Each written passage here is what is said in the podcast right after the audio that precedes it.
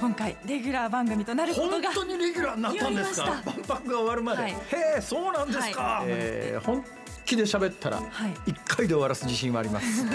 辛坊治郎の万博ラジオ。ここからは大阪・関西万博に関わるさまざまなゲストを迎えじっくりとお話を伺ってまいります今回は横山秀幸大阪市長にお越しいただきました。よろしくお願いいたします。よろしくお願いいたします。いやーよろしくお願いします。よろしくお願いします。手抜きしようと思ったらいくらでもできる仕事なんだけど一生懸命やろうと思ったら毎日大変でしょ。毎日ほんで囲みで取材を受けるんですけどね、まあ、ノーペーパーでいろんな質問が飛ぶんですよ。あの緊張感はやっぱりもう全国の政治家の皆さんにやってほしいですね、まあ、政党関係なく。いやあのだからねそうなんだけどもうそこはね発想を変えてえいや松井一郎さんもはっきり言ってあの一大阪府議から大阪府知事大阪市長えやるまでは誰も松井一郎なんか知らんかったんや。ね。誰やねん松井一郎ってっえていう。ええそういう意味ではまあ今まで無名だったのがやっぱり毎日ぶら下がりででやっぱりね大阪で注目されないところの知事市長がぼやいてたことがあってそれも本当やなと思ったのはその知事市長はとあるところの首長さんなんだけど一生懸命やってるんだけど一生いくら一生懸命やっても全くマスコミが取り上げてくれないので。結局市民にも伝わらないし一生懸命やってもなところが大阪の場合は不祥事も何かやらかすとはえらい叩かれるけれども 同時に、まあ、毎日囲みでねね。ちゃんと仕事してますっていうのを伝えてもらえるチャンスもあるわけだか全ら。くおっしゃる通りですね。だから緊張感はあるんですけどやっぱりあの市政を広報する機会は非常にいただいてるのでこれは本当にもうまあ緊張まあもうぼやかずもうしっかり向き合っていきたいとここ思います。がだからね難しいところでね 松井さんなんかは天天性のキャラなんだろうね。でも言いたいことを言うんだけど言いたいこと大阪のおっちゃんで好きなこと言うて時々炎上するんだけども 責任取らされてクビになるほどの炎上はしないね。あれはもうセンスですね。せんでも計算して僕はまあ橋本さんも松井さんも計算してやってると思います。あれは。橋本徹は計算してやってるけど松井中は計算してないと思うセンスですかね。センス。でもあの具合って本当難しいですね。俺はまあ綺麗な言葉で言ってもいいんですけど、面白みがないんですよね。役所言葉で言うとそういう。意味じゃどう？切れすぎへん？あ、なんでちょっと徐々に崩していこうかなと思うんですけど。本来の市長はどんな性格でどんな人なの？あのまあ吉村さんと似ているっていうのはあるんですけど、まあ、できるだけこう真面目に正確説明する方ですけどもうちょっとこうあの不真面目さも入ってる。僕もともと役所の人間なんですけど役人時代もあの公務員には思われへんみたいなキャラクターだったのでそうだちょっと崩せるようには。趣味は？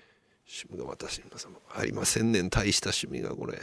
え？大した趣味がありませんねんもう。何にもないんですか？まあこう子供と遊ぶとか。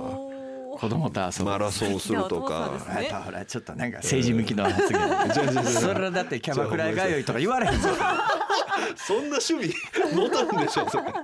ええそうもうはい。さあで万博です、はい万博は、はいでも世代的に言うたら1970年の万博知らんよねそうなんです。もうそれはもうちょっとやっぱり僕ももちろん経験はできあの81年生まれで経験はできてないんですけど、でもそのやっぱり大阪日本が変わった転換点っていうのはこれはもうあの非常に感じます。今でも感じますけどね。他の万博はいくらか記憶にあるものもある、いやーその行ったのがやっぱりないんでその花博とかね特定博とかあれですけど、はいはいはいはい。あの愛知は僕も実はあのあれいつかな20代の時覗きに行きまして。えでもあの盛り上がってるなっていうのは感じましたけどねあれでも、うんでも私みたいな70年万博世代に言わすと、確かにあのーそれはあのああ愛知九博は一応国際博の格としてはちょっと微妙なところはあるんだけどね、だからあの本格的な万博としては70年万博の次に一応愛知九博がギリギリで今度の万博で2回目か3回目。でその間にあった筑波博とか海洋博とか花博とかなんとか博みたいなやつは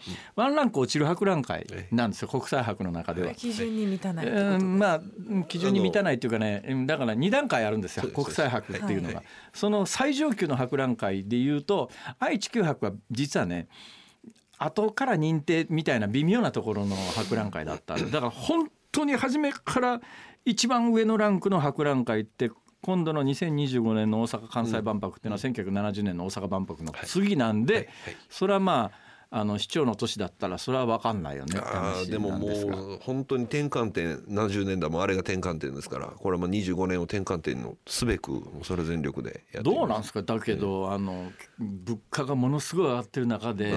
建設で全部のパビリオンが今まだ受注できてないとか、ええええ。でももうあと2年切ってるとか、ね。不安はないんですか？あの徐々には決まっていってますし、ええ。あのやっぱり人人件費とかええ。資材の高騰っていうのはこれはもう大阪だけじゃなくてやっぱり全国的に厳しいので今、まあそうですね。とはいえもうあの関係者一同もうできるだけ費用は抑えつつかつまああの吉村さんも言ってたと思うんですけど、まあ、しょしょぼくならないように、えー盛り上げていけるようにっていうので今。どっかで俺が決めたんちゃうわとか思ってる？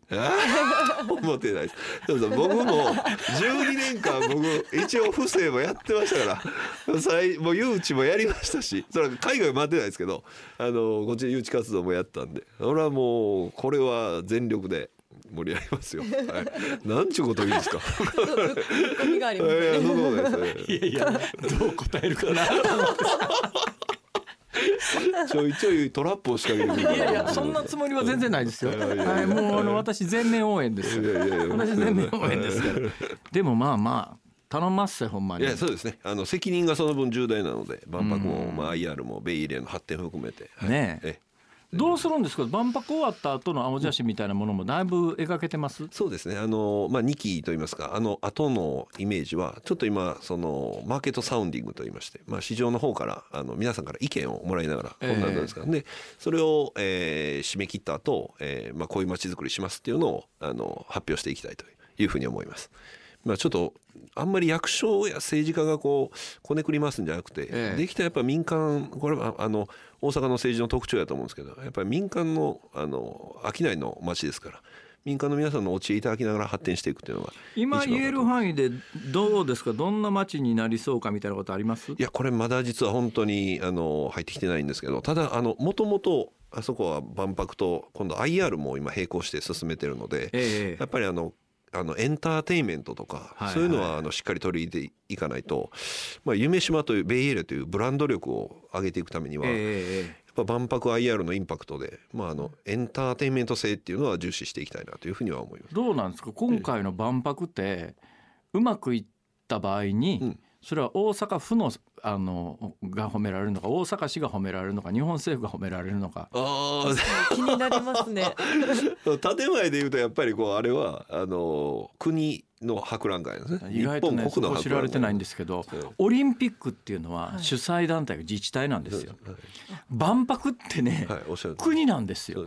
なんかね大阪・関西万博だから大阪のもんやとこう全国的に思われてますけど万博って不思議なもんで主催国なんですよねです。よだからもう課題がそこでやっぱりあの大阪や関西圏の認知って上がってきてるんですけどあの首都圏の認知が全然他人事なんですよこれ。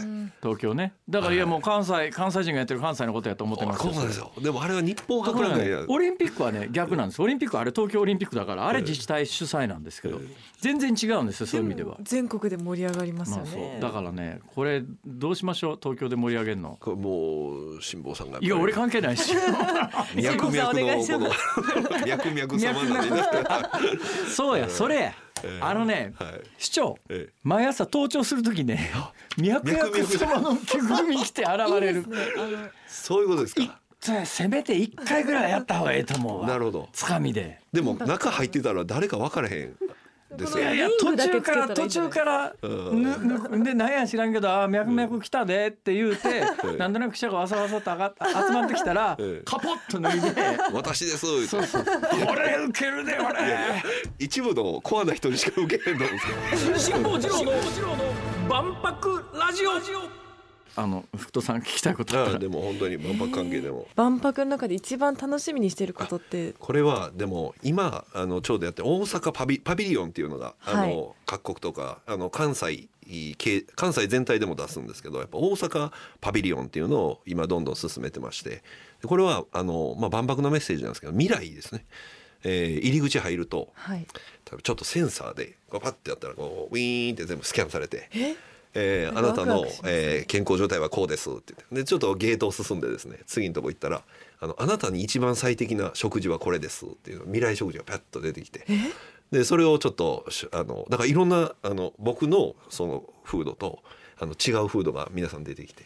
であこういうふうに体を作っていたいんやなっていうのを体験できるというあの大阪パビリオンっていうのを今進めてます。それスキャンで 体の栄養状態とかを見てそうなんですそうなんです。食事を、えーでこのデータをお持ち帰りいただいて例えば。でそれをたあのご自身の健康管理に使っていただくとか。だから万博に行って終わりじゃなくてその後もご自身の健康管理にこのデータを使うと。さすが福戸さんや。ちゃんとやっとまともな質問、ありがとうございます。えありがとうございましたアピールできました。そうですね。そうそうそうでなかったら松井さんの悪口だけで終わってしまったありがとうございました。ありがとうございました。本当にありがとうございます。今後ともよろしくお願いします。頑張ってくださいえありがとうございます2週にわたってお話を伺いました。ゲストは横山秀幸大阪市長でした。ありがとうございましありがとうございた。ました。どうです横山市長？いやもう辛坊さんとのやりとりがすっごいもう爆笑の時間ばっかりで面白かったですね。なんかさ漢字のこと全然聞いてないよなっていう感覚があるんだよね。でもそれが良かったんじゃないですかね。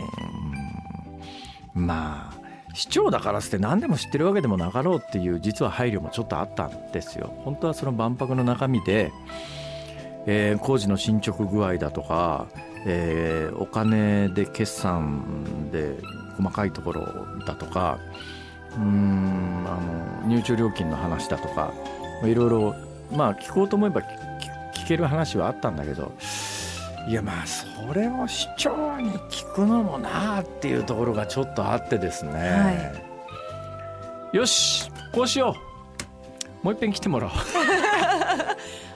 いいですね。そうしましょはいえうまた。ー、辛坊治郎の万博ラジオ。ここまでのお相手は辛坊治郎と福藤彩でした。また来週